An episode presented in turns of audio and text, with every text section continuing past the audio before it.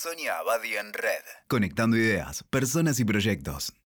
Y entramos en una tormenta. Nuestro sistema se sacude, perdemos el rumbo, hacen agua las certezas por todas partes. Nunca viajamos tanto ni estuvimos tan informados, tan conectados. Nunca vimos tan de cerca la vida de los otros. Y muchos de nosotros jamás nos permitimos imaginar que esto podía pasar. Pero pasó. El COVID-19 rompió el timón y quedamos a la deriva. Algunas voces de la ciencia y la filantropía venían vaticinando una posible pandemia. Sin embargo, las percibíamos tan lejanas la negación nos protegió hasta que la realidad nos golpeó de frente. Llegó el inimaginado, sorpresivo, enorme cambio. Ese cambio que no tiene nada que ver con nuestro deseo ni con nuestra voluntad. Llegó lo incontrolable, lo, lo impensable.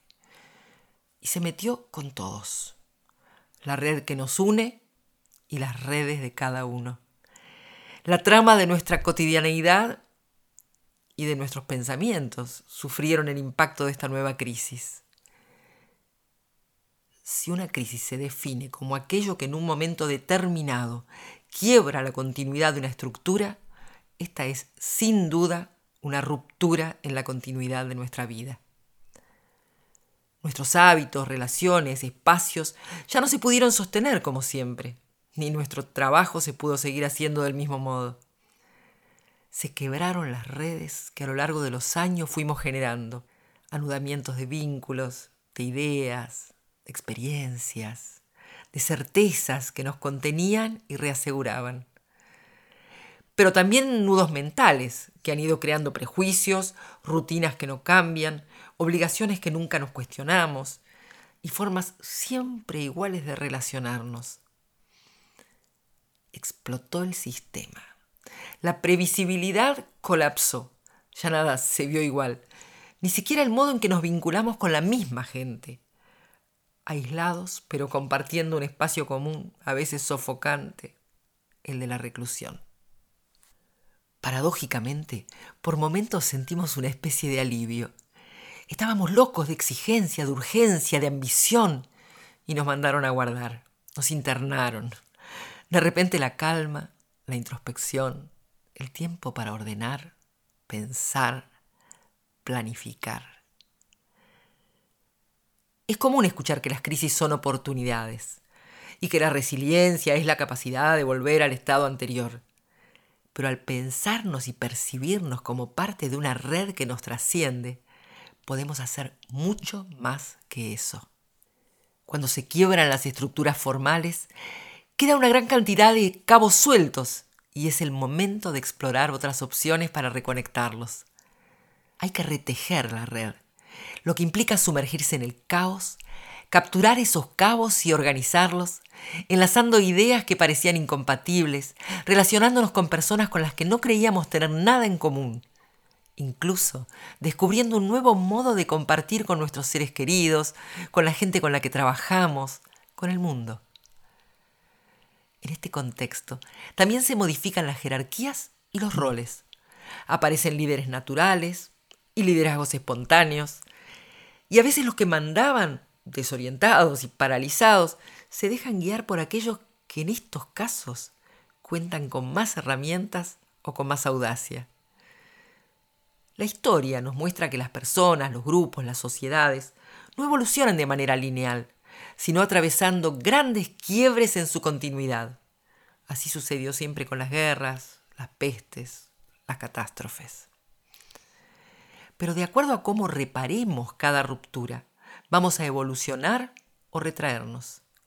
Y según cómo resolvamos esta crisis, estaremos más preparados y fortalecidos para procesar las próximas.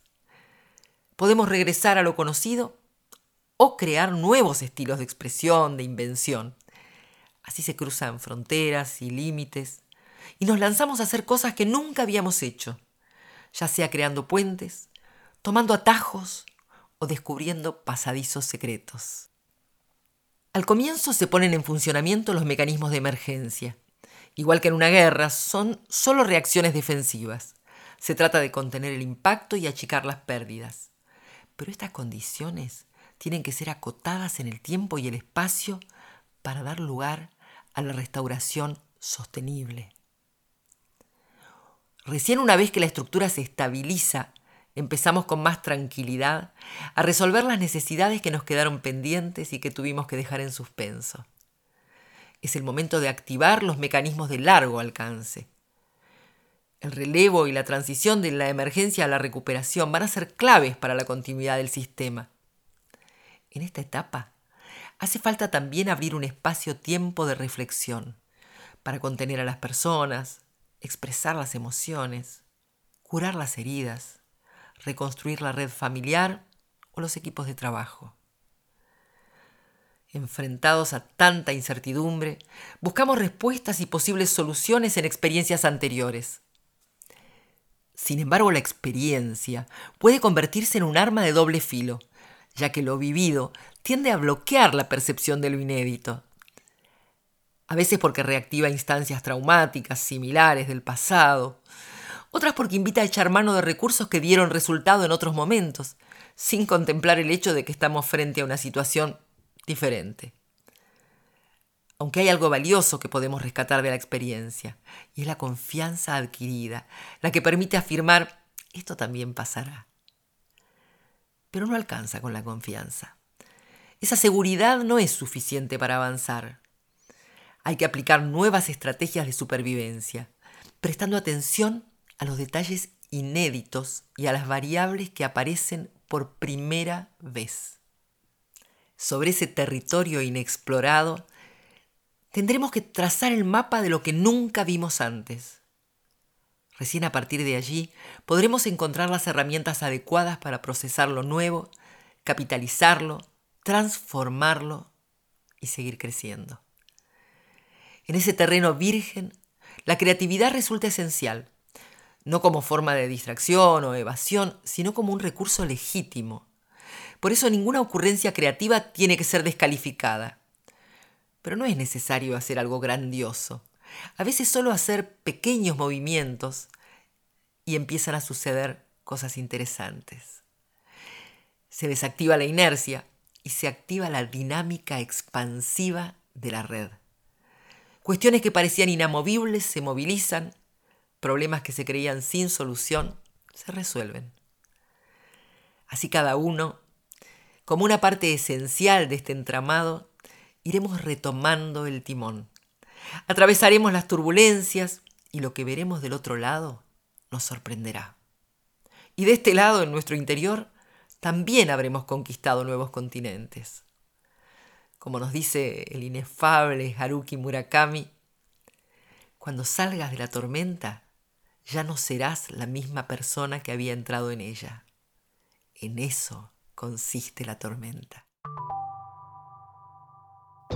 Escuchaste Sonia Abadi en Red. WeToker. Sumamos las partes.